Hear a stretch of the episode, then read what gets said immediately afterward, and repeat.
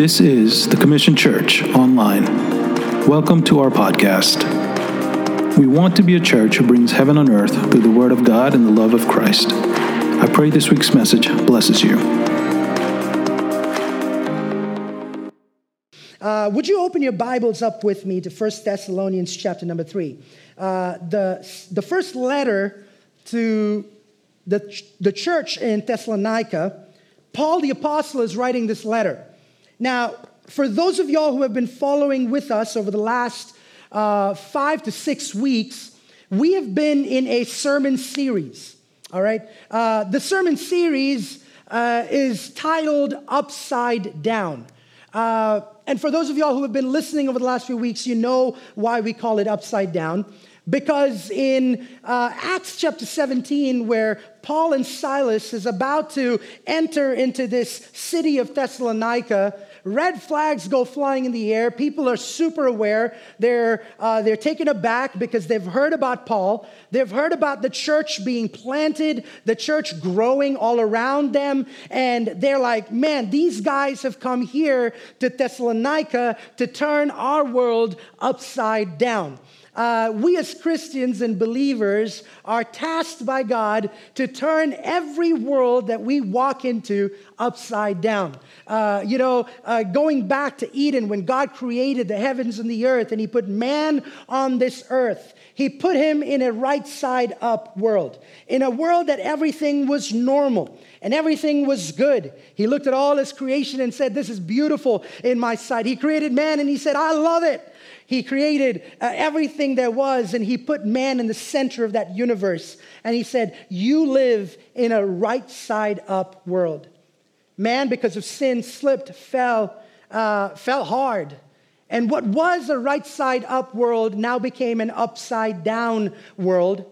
And in the, living in the upside down world, a new upside down became the new normal. And because of the new normal, what, what, what is supposed to look like upside down began looking like right side up for those that were without God and in sin and far away from God. The goal of redemption and the reason why God sent his only son Jesus to this earth was to restore mankind and restore men back into the place where God intended them to be all along. It was in the presence of God, in the glory of God, in his, in his sight, in his, in his beauty, restore them back to a right side up world. When the world looks at us, they look at the Christian message or they look at Jesus Christ is somebody that comes to, into their right side up world and turns their right side up world upside down, where in fact, it is Jesus who takes the upside down world that you are going through, that you see is right side up, and turns it right side up. And the new faith and the new walk and the new perspective that you gain walking in the Lord completely transforms your understanding of God. So today, we are in the third chapter of First Thessalonians. We've gone to two chapters, and uh, we, we, we go through the Bible and we learn the Bible verse by verse. Uh, we, we, we follow what is called an expository uh, style of study here, and we teach expositorily. So, First Thessalonians chapter 3, and I'm going to read five verses this morning, and then we're going to pray, we're going to close, and we're going to go outside, and we're going to baptize some people. Is that cool? All right. Hey, let's get excited. Is that cool? All right, sounds good. All right, sounds good. Let's go to First Thessalonians chapter number 3 and we are going to verse number 1. I'm reading from the ESV. If you have your Bibles, follow along. I urge you to bring your Bibles with you, but even if you have your digital devices, follow along on the screen if you must. They put the verses up there as well. Verse number 1. Therefore, when we could bear it no longer, Paul is talking, we were willing, Paul and Silas are talking and saying, when we could bear it no longer, we were willing to be left behind at Athens alone. In verse 2, and we sent Timothy, our brother and God's co worker in the gospel of Christ, to establish and exhort you in your faith, that no one, uh, that no one be moved by these afflictions. For you yourselves know that we were destined for this. For when we were with you, we kept telling you beforehand that we were to suffer affliction just as it has come to pass, and just as you know, For this reason, when I could bear it no longer, I sent to learn about your faith for fear that somehow the tempter had tempted you and our labor would be in vain. Holy Spirit, would you help us? Speak to us through this word. Give me the ability to communicate this. Give our hearts the ability to just soak this word in. In Jesus' name, amen. Was it just Sonia or I, or are there other parents in this room? Uh, you might have little kids, or you might have been parents. Uh, you might have been parents who had little kids a while ago, and you you ever like put them with a babysitter and gone out on a date or gone out somewhere or they were with a family member uh, maybe for some of y'all you're like what is a date like uh, that's never happened after we've had kids uh, you know like sonia and i after we had our second one i think it was seven months or six months that we didn't go anywhere because uh, COVID was there, first of all, and we just didn't want to go anywhere. We just wanted to make sure that our, our eyes, it was our first one and a second one, but our eyes were completely glued on them the whole time. But for anybody that's left their kid with a babysitter, right, especially when they were young, right, we needed to always call back home or text back home. It could be sitting in a movie theater watching The Avengers, but one, one eye is always on the phone or your hand is on my, my, my hand was always in my pocket, feeling, making sure that my phone's not vibrating or, you know, my, my phone's not ringing to make sure that everything was okay at home. And I would nudge Sonia from time to time and say, hey, text, text, text, text Janice. Janice was the one that was watching our kids at that point in time and, and saying, text Janice, find out if she's okay. Or text so and so and, and find out if, if, they're, if they're okay. And the reason that we did that was because we just wanted to make sure that they were fine because we get anxious about our children. There are people here that probably would agree to that. We get anxious about our children. If they go to school, our little, our, our older one, our five year old one, is getting ready to go to school and she's excited about school. And I'm like, I don't know if I'm ready. When you were two, I was ready for you to be five. But now that you're five, I don't know if I'm ready for you to go to school. And if you ask her what she's excited about, about school, it's the, the big yellow bus. And I was like, baby, I don't know, but I don't think I'm gonna send you on the big yellow bus as soon. I probably might be dropping you off. She's like, I don't wanna go to school then. You know, Paul felt like that for young Christians in Thessalonica that he'd left behind.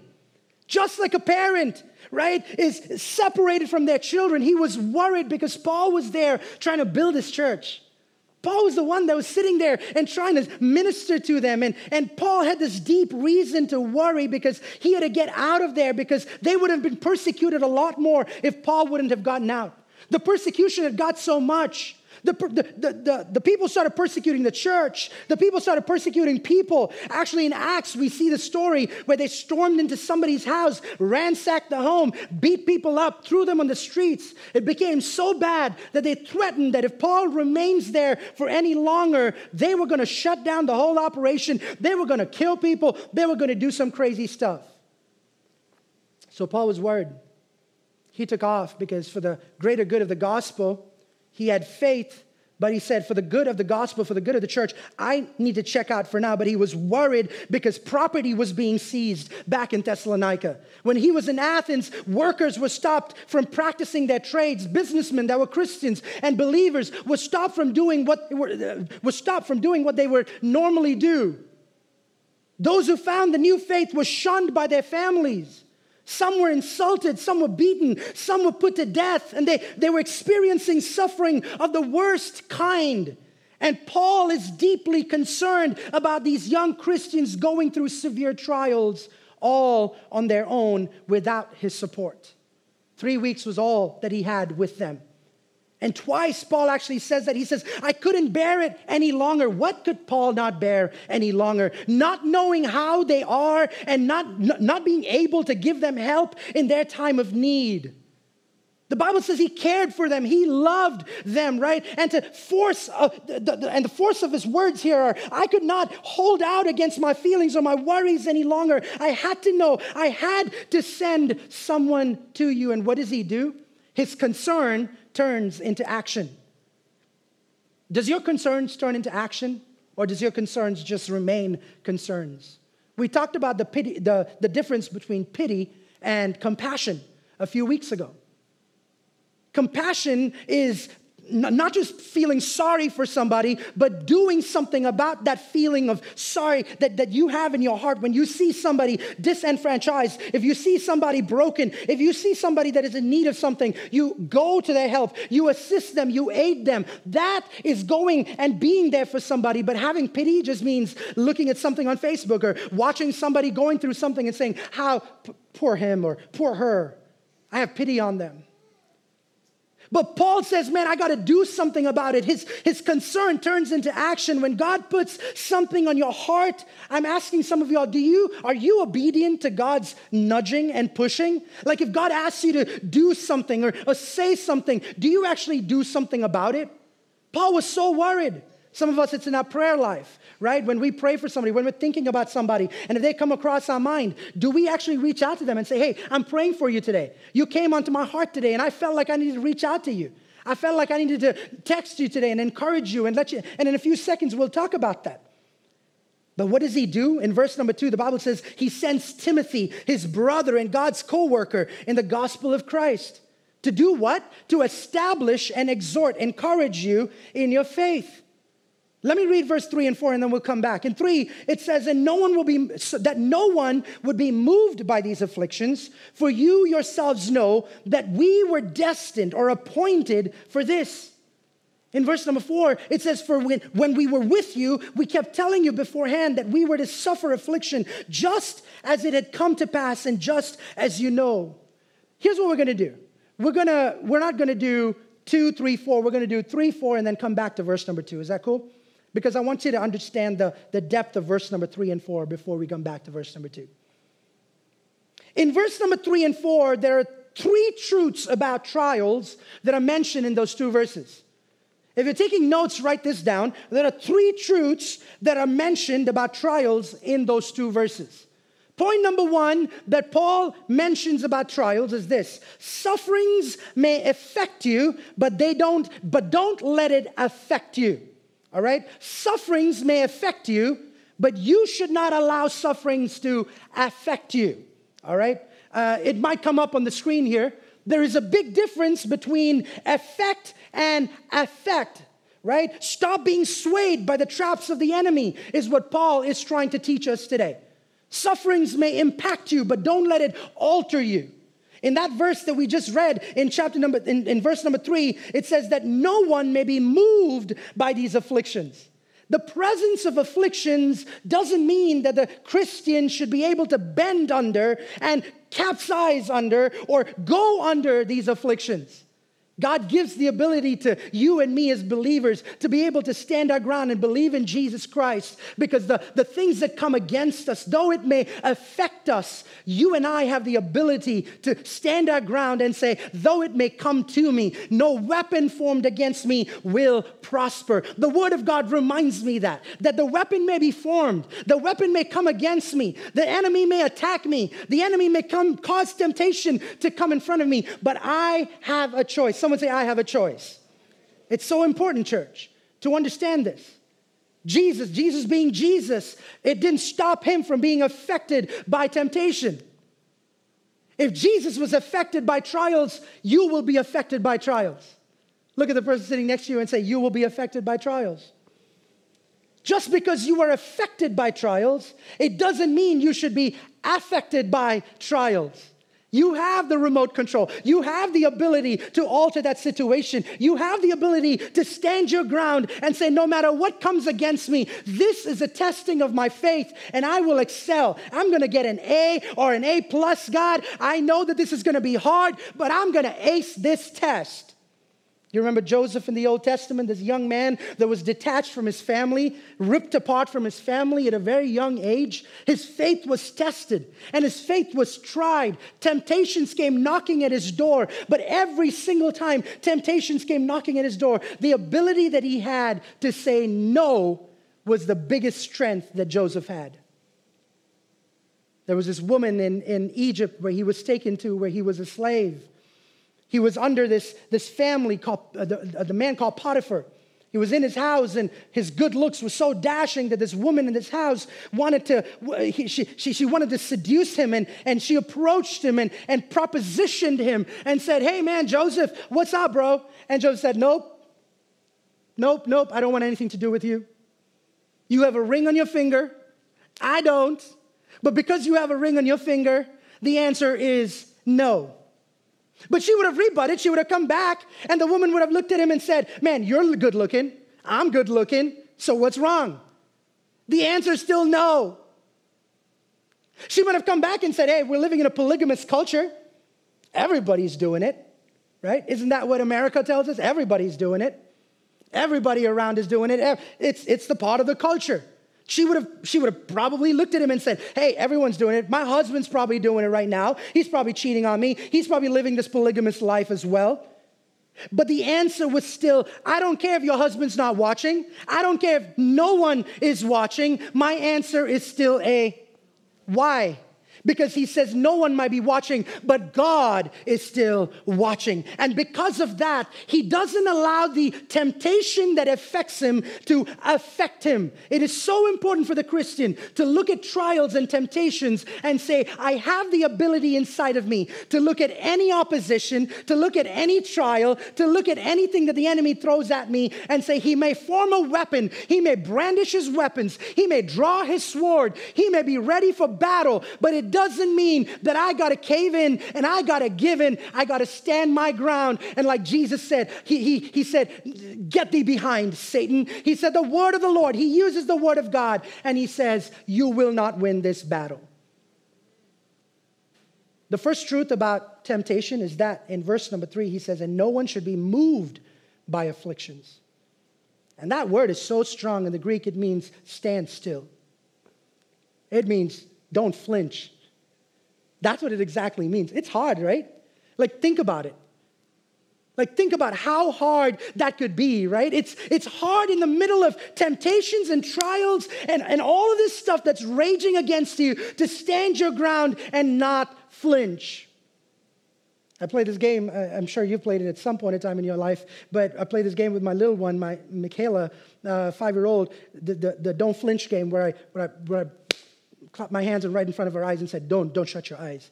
And she's like, I'm doing it, Dad, I'm doing it. And she, she opened her eyes up like this. And, and I clapped, and she's like, It's like, no matter how much you try to keep your eyes wide open, right? When it's right in your face, your instincts take over. Your second nature takes over. And God's like, man, my nature is inside of you. I've given you that ability. I have given you the ability to look at all the temptations that come against you. I've given you my word in the Bible that says, there, there may be weapons that may form against you, but it will not prosper. I need somebody to take this as a word for you today. No matter what you're going through, what trial you're going through. Point number one is sufferings may affect you, but don't let it affect you. Point number two is this believers have an appointment with affliction. Write it down. Believers have an appointment with affliction. He goes on, he says, For you yourselves know that you were destined. The word destined over there means you were appointed for a time like this. Am I talking to somebody? It means this trial that you're going through is on God's diary. He has it down in his Google Calendar. It's shared, it's a family calendar. Everybody sees it.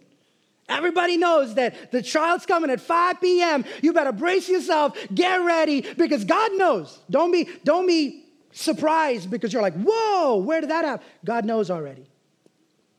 He's saying, he's looking at them and saying, Don't be surprised, y'all. From the day one, I've been trying to repeat to you over and over again. If you love Jesus, the enemy will hate you.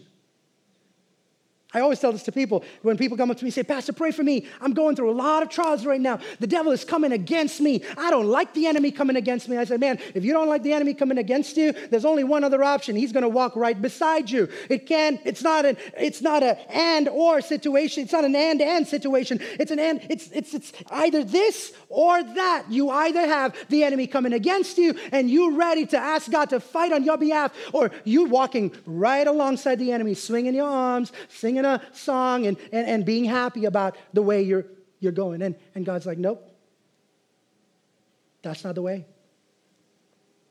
And it says this, he says, he, he warns them and he says, Man, for you yourselves know that you were destined, you were appointed for a time like this. He says, You, you knew what you signed up for, right? It comes, he said, he basically was looking at them and saying, man, it, you knew that it came with this platinum cross package. It, there was no micro mini asterisks that said terms and conditions apply. It was all in black and white. The Bible, you know, was not sugarcoating it, or you won't find those verses flipped upside down where it's hard to read. If you open your Bible, the Bible is plain in black and white. And we've been talking about this for the last three weeks, where God says persecution and trials and pain is all a part of the Christian life. As soon as Paul saw the new believers, he didn't teach them that, that, that miraculous healings and financial success and, and that we were the king's kids. And because of that, we had glory and, and showers of blessings. And all of that is true. We are recipients to that. But the glorious gospel is in the glorious fact that you and I will go through pain, we will go through strain, we will go through tensions, and we will go through trials and persecutions in this life. That's the glorious gospel gospel is that know matter what you go, God gives you the strength and the ability to stand your ground and say, I will not let what affects me affect me. He says, For you yourself no, y'all. He didn't preach that. He, uh, the king's kids message. He didn't preach that prosperity gospel. He essentially said, Man, I'm not going to sugarcoat it. Paul wanted the church in Thessalonica to know that their time of present suffering was in God's control. These were afflictions that they were appointed to. Someone say, appointed to. And what that means is, I know God is on it, man. I know that God had it destined. I know that God had it planned. Why? Because He wants to see us rot? Because He wants us to see in pain? No. Because every faith has to be tested. You know, any product that's put out, if you have an iPhone with you, uh, this, this iPhone, before they do a release, what's the next iPhone that comes out, Robin? Do you know? 12, 13? 13, okay, no idea. 13. Before they put out 13, man, they've been doing months and all you tech people would probably know how many months or maybe even a year or years that go into to, to kind of testing a product out. It goes through the cycles.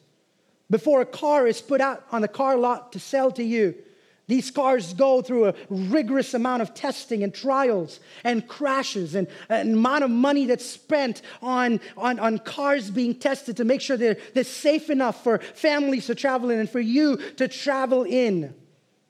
It's tremendous. But the certification that it gets, but the approval that it gets, but the check mark that it gets, when it gets that, that approval saying it's ready to go into production, Man, that is the biggest moment that they've been waiting for because it's passed every safety standard. It's gone through every test there is to go through, and it's known that it, it, they know that this is proven, it's tested, and it is consumer friendly. You will never be able to gauge the level of your faith unless and until your faith goes through testing. It is perfectly okay for the Christian to look at God and say, God, I'm okay if my faith is tested. And sometimes that's through sickness. Sometimes that's through financial hardship. Sometimes it's the test of your faith, of how strong you'll be in your faith with Christ. It will be people that want to jettison your faith, people that want to shake your faith, people that come up to you. It might be relationships that might be broken. I know a lot of people that were tested in their faith through the divorces that they've been through in their lives, the silly mistakes that they have committed in their lives that have caused people to test their faith, so their faith to be tested. My question today is how many of you embrace these tests that you go through in your life because God says it was appointed, it was planned, it was predetermined, it was predestined. He knows what you're going through today. He knows exactly that struggle that you're going through. He knows that physical condition you're going through. He knows that financial situation or that job situation, that person that's persecuting you, that person that's putting you down, that person that's ostracizing you, that relationship issue that you have. Trust me, God knows it already. Like some of us get into the prayer room and like, God, do you know what I'm going through? Yep, I, I already know. But God, do you know what she did? Yep. That was on the calendar. It was on the plan. I don't know if you looked at the plan Uh, I don't know if you took time to understand it, but you know what? You might not understand it, and that's fine. That's okay. But I want you to know, and the comfort is that God has already known. He will already, he, he, he will know, he knows currently what you're going through, and he knows what's going to happen tomorrow. And I can go to sleep at night tonight knowing that God is still on the throne and that our Google Calendar is shared, and he knows that I have an appointment with that trial and this trial and that trial. He knows that I'm going to run into this problem and this problem and this problem. But I know one thing for sure that if he brings me to it, he'll take me through it. And all I got to do is I got to stand, I got to be faithful. I got to say no when I got to say no. I got to jump when I got to jump. I got to leap when I got to leap. Just obey and listen to what God has asked me to do at the right times. Am I being faithful in the time of waiting? Am I being faithful between the point of my, my, my, my mystery where I don't understand what's going on in my life? This trial is too difficult for me to digest, and the point of my revelation where you stand. You remember where Joseph stands when all his brothers are in front of him, and his brothers that have deceived him and put him down, they're all standing around him, and they're and Joseph is not gloating. He's not, he, he, he's not, you know, standing over them, and he's not exercising his authority. He basically says this: He says, What God, what man meant for my evil, God meant for my good. It's amazing that our God is a God that turns tables. Don't worry, God's not running late. He didn't miss the appointment. Because sometimes being in that appointment is hard.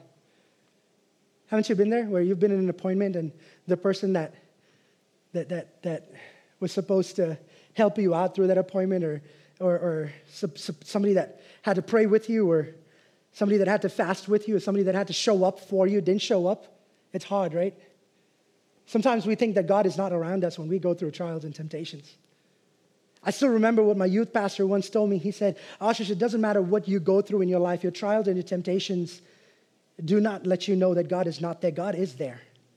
But it's like a, it's like a teacher who stands stands aside during a test or an exam. That was me. How many of y'all have been there? Like, it was, I hated teachers talking, like in class, but I wanted them to talk when I was writing my exam. Like, have you, have you been there? Like, I've been there all the time. Like, when I was taking my test, I'm like, why don't you talk now? Like, come next to me and, and tell me what answer to, is it C or B? Like, talk now. That's what I want you to do. But it's that moment that they what? Don't talk. They're proctoring. They're way in that corner on their phone, looking up once in a while to make sure. You, am I talking to somebody? But my youth pastor told me this. He said, But Ashish, don't forget that the teacher doesn't do that until she's taught you the lesson. And that was good for me. That was good. That, that, that, that propelled me forward. That, that made me feel good because I know that sometimes God seems to be quiet, but He's humming. He's looking at his Google account. Am I talking to so he's, he's watching out for you and he knows what you're going through. And he's just standing beside and saying, Man, I've, I've taught you. You remember that Sunday message that you slept through? Pastor was talking just about this situation that you were going through. I, I'm, I'm not to blame that you, you know, that was a lesson that I taught you. You slept right through it. And now you're here wanting me to talk you through answer number 17. Nope, trials. Know that I'm here though. But some of us need to take God's word and say, God, you know what? I'm going to be attentive. I know that you have prepared me for a time like this, and, and his appointment is always on time. He's not running on late. He hit accept on that calendar invite, and he said that he'll be there. And Paul is saying, Don't be surprised, y'all. Don't be surprised. And that's point number three. The third thing about trials is this that verse tells us in verse number four. The point is suffering shouldn't surprise you. Suffering shouldn't surprise you. Verse number four, it says this For when we were with you, we kept telling you beforehand that we were to suffer affliction just as it had come to pass, and just as you know.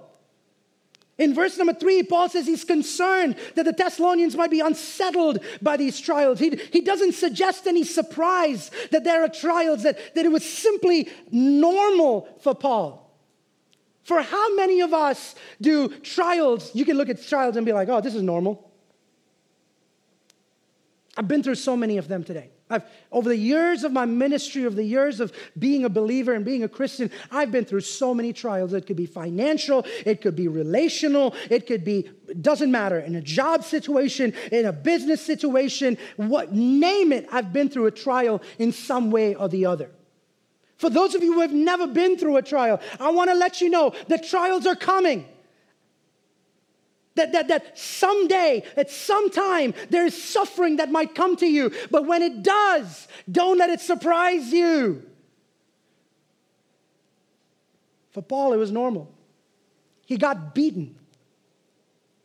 People were getting beheaded all around him. You know, the Greek word that translates trials is this word called thlipsis. Thlipsis. Literally, it means pressure, right?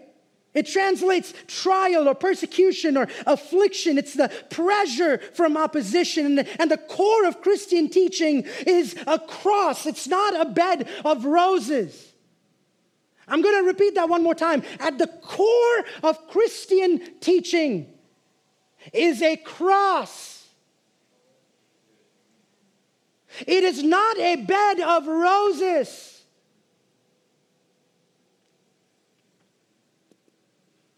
If you heard a gospel that was otherwise, you heard the wrong gospel. At the core of Christian teaching is not a bed better, it's not prosperity. At the core of Christian living is living simply and giving lavishly, not living lavishly and giving simply. Because that was the core of Christian, the, the, base of Christianity in itself. When God sent his only son, he didn't keep to himself, he gave lavishly. He gave lavishly. And because of that, that is what you and I would do as well. It's not a, oh, I have more, so I just spend more. No, it's, I have more, so I give more. I have to spare, so I give. Why? Because that is the core of Christian living. It's never a, man, I, am going to be a spendthrift. I have everything that I want. No, at the core of biblical teaching is suffering. Because in John 16, it says that in this world you will have trouble. In Matthew 10, it says you will be hated by everyone because you trust in me. In Matthew chapter 24 and 9, it says you will be handed over to be persecuted and put to death, and you'll be hated by all nations because of me.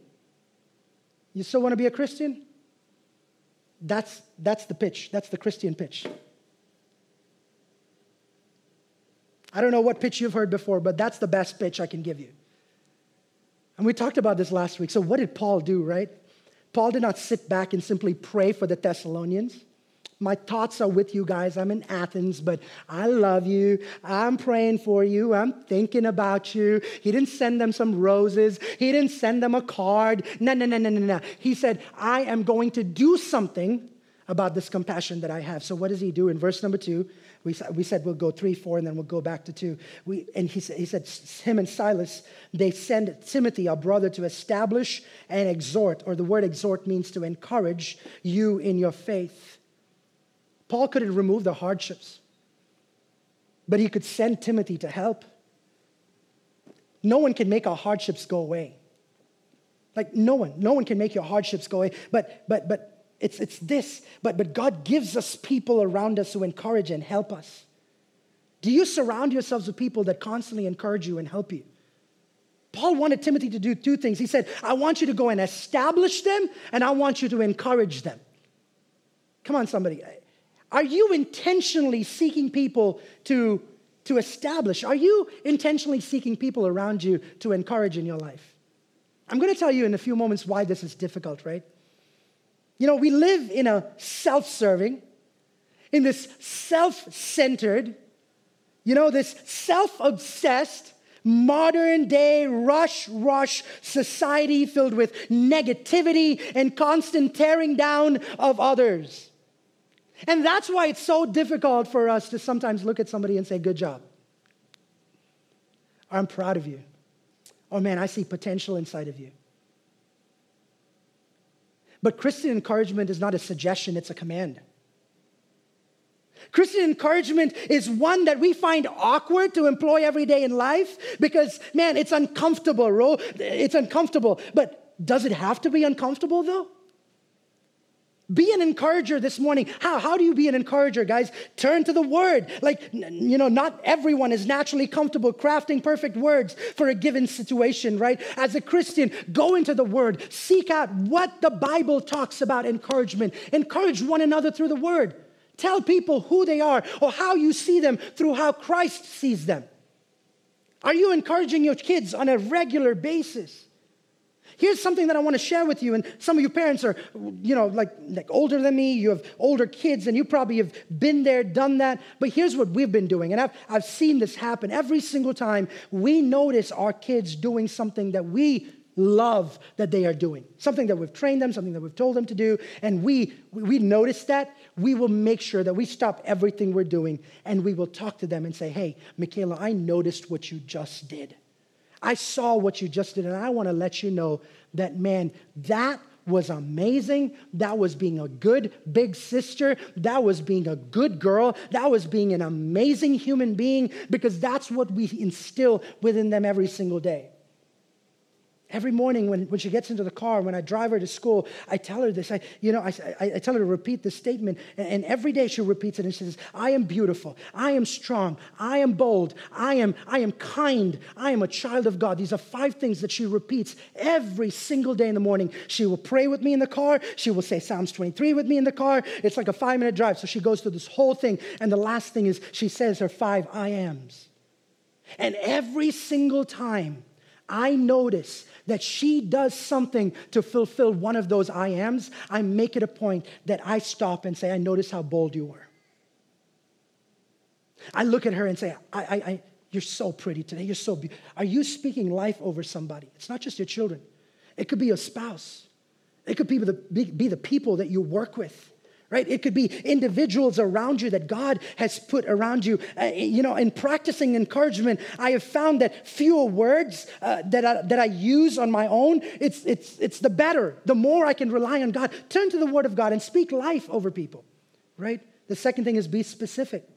Our encouragement is most meaningful when we take enough interest in others and are specific with our encouragement. Be observant of those in your believing community based on what you observe. And that's what I just talked about about Michaela, about being observant about qualities and gifts and skills and talents that people have around you. And when you see them using those gifts, man, propel them forward, encourage them, speak life over them, and say, man, I want to be an encourager today you know, based on what you observe, offer concrete examples of how you've seen this person live out their faith. You know, it's so deeply encouraging to hear, man, something like this God's grace is at work in your life. And, and I saw it when you said this or when you said that.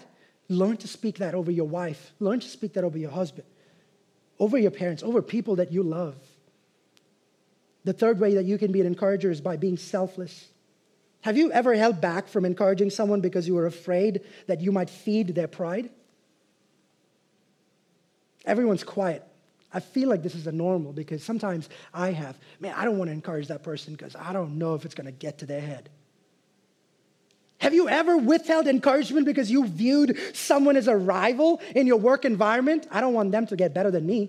I don't want them to feed off my encouragement. I don't want them to know that they did good or this or that. Have you ever been in that situation? Or it could be a circle of your friends. We all have, right? But Christian encouragement and, and flattery sit at opposite ends of the spectrum. Christian encouragement is not flattery, y'all. It's speaking life. God breathed life into somebody. Don't let fear of being seen as a flatterer cause you to curtail or, or the genuine words of encouragement. Don't let your own insecurities inhibit your praise that you're putting on other people and speaking life over other people. Constantly do that. Even though that might make you feel uncomfortable to look at somebody and say, hey, man, I appreciate you. You did this, you did that.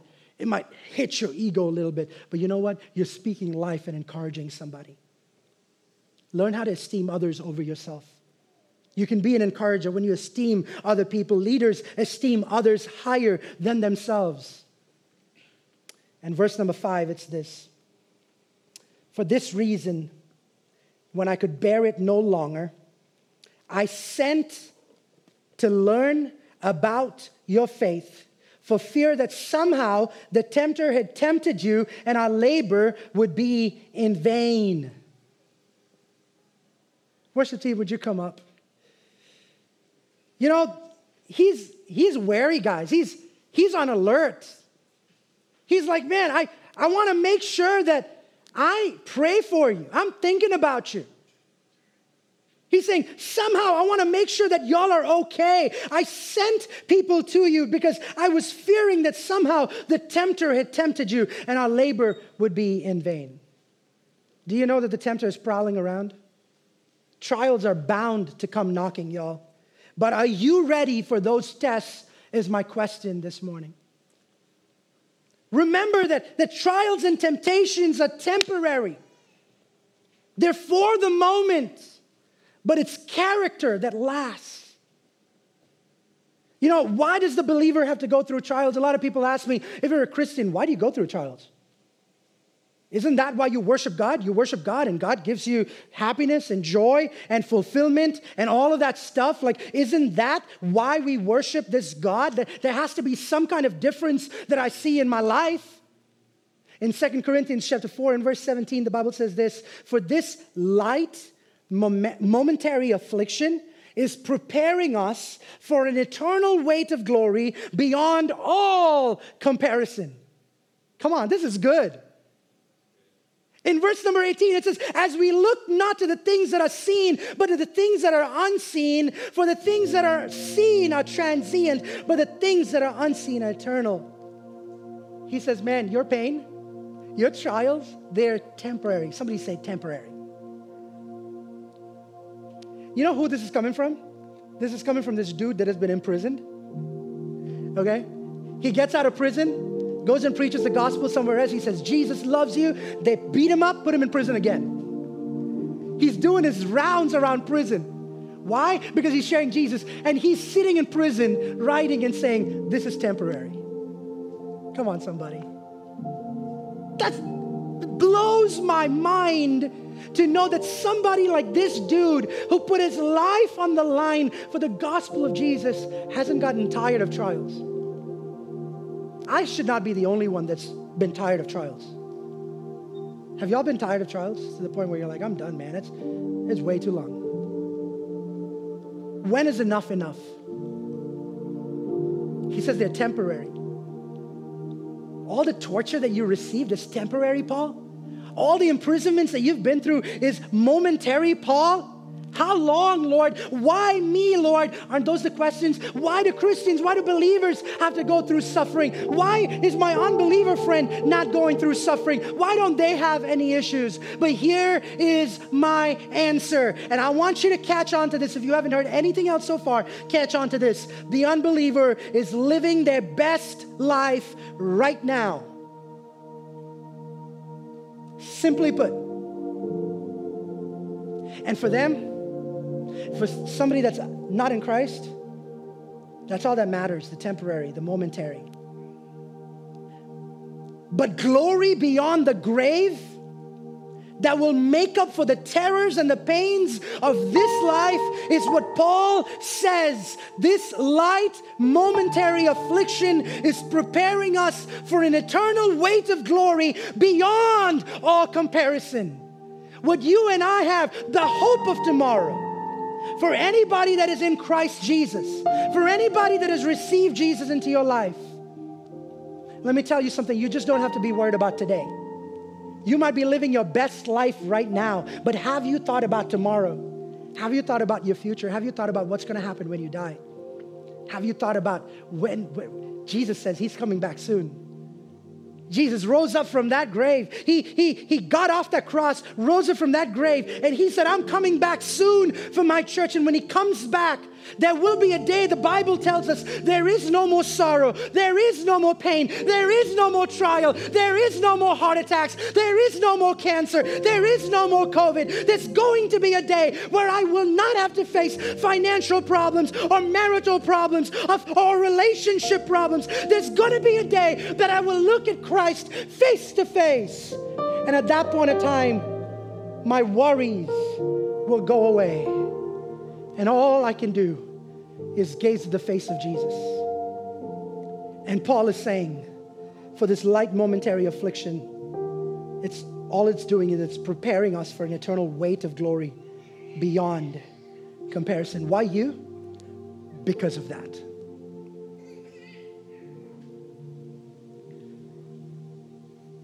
I always say this when you're looking to be mentored or discipled or to be encouraged when you're going through trials,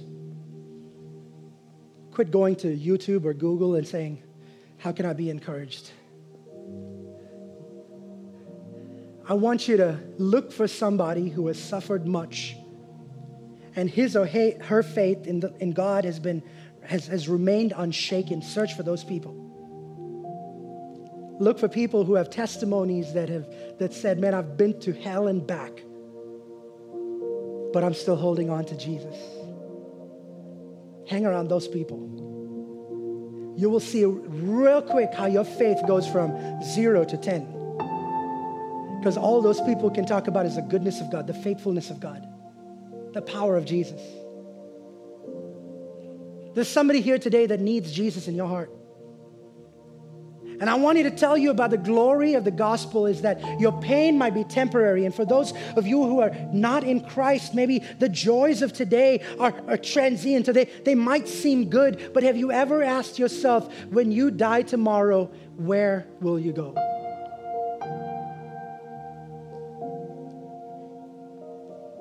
I think it was C.S. Lewis who said this. He said, Somebody came up to me and asked me, C.S. Lewis, what's going to happen? If you die tomorrow and you find out that there is no heaven, there is no Jesus, there is no God, isn't it better to be an atheist in this world and live your life without consequences and no moral standards? Do whatever you feel like rather than trusting in this God that you hope in, that you wish someday will come for you. And C.S. Lewis said something very remarkable. He said, I would rather live a life believing in a Jesus and a Christ and his promise and a hope for tomorrow rather than dying only to find out that he was not true. It takes more faith to not believe than to believe. Because for me, when I go to heaven, I can't wait to see Jesus. But for everybody asking, what, what if this is just a blur? What if it's, it's just a mystical novel that we hear on earth? And to you, I want to ask you wouldn't you rather live a life believing die to find out yes or no. And I want to guarantee you that you will find out that Christ has a plan for you, and there is eternity, and there is a heaven, and there is a hell. Rather than you living your life not believing in a heaven and a hell, only to find out that there was a heaven and a hell. Would you stand up to your feet with me, church?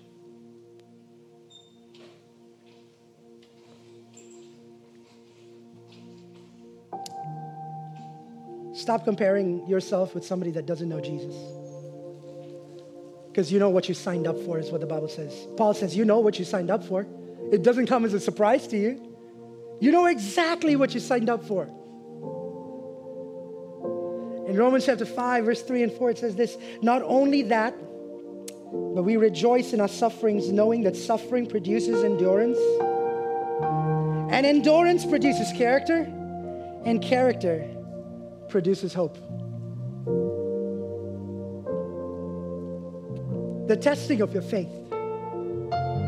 That's what he's talking about. He's saying suffering, trials, it should produce character within you. It should produce endurance, the ability to stand your ground and say, I'm going to fight, I'm going to keep going. It doesn't matter what comes against me. I will not sink. I will not fall. God has got my back. And knowing that, that endurance is what, is, is what produces character. And that character is what helps you hold on to hope, the hope of tomorrow. I've asked the worship team to come back up, and they're going to lead us in a few moments of worship. And if you're believing for a miracle in your body and if, if you're praying for healing, there's something that you're believing for. We're praying for Mary, like I said. Let's pray for the many people that we're praying for that are dealing with COVID. Let's pray for provision in India that oxygen will be supplied in plenty, that, that they will have makeshift hospitals that they build as soon as possible. Let's pray for more doctors to go into India, to be able to assist with the operations there.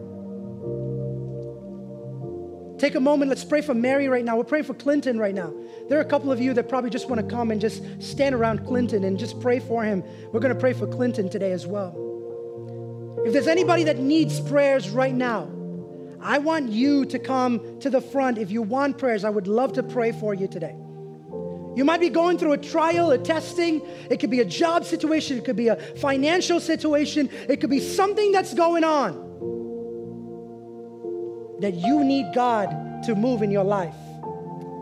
I pray that today will be a day where you will encounter the power of Jesus in your life. Thank you for listening. We love bringing you the word on so many different platforms. We are so thankful for what God is doing in and through us. We'd love for you to subscribe so you don't miss out, and don't forget to share this message if it has blessed you.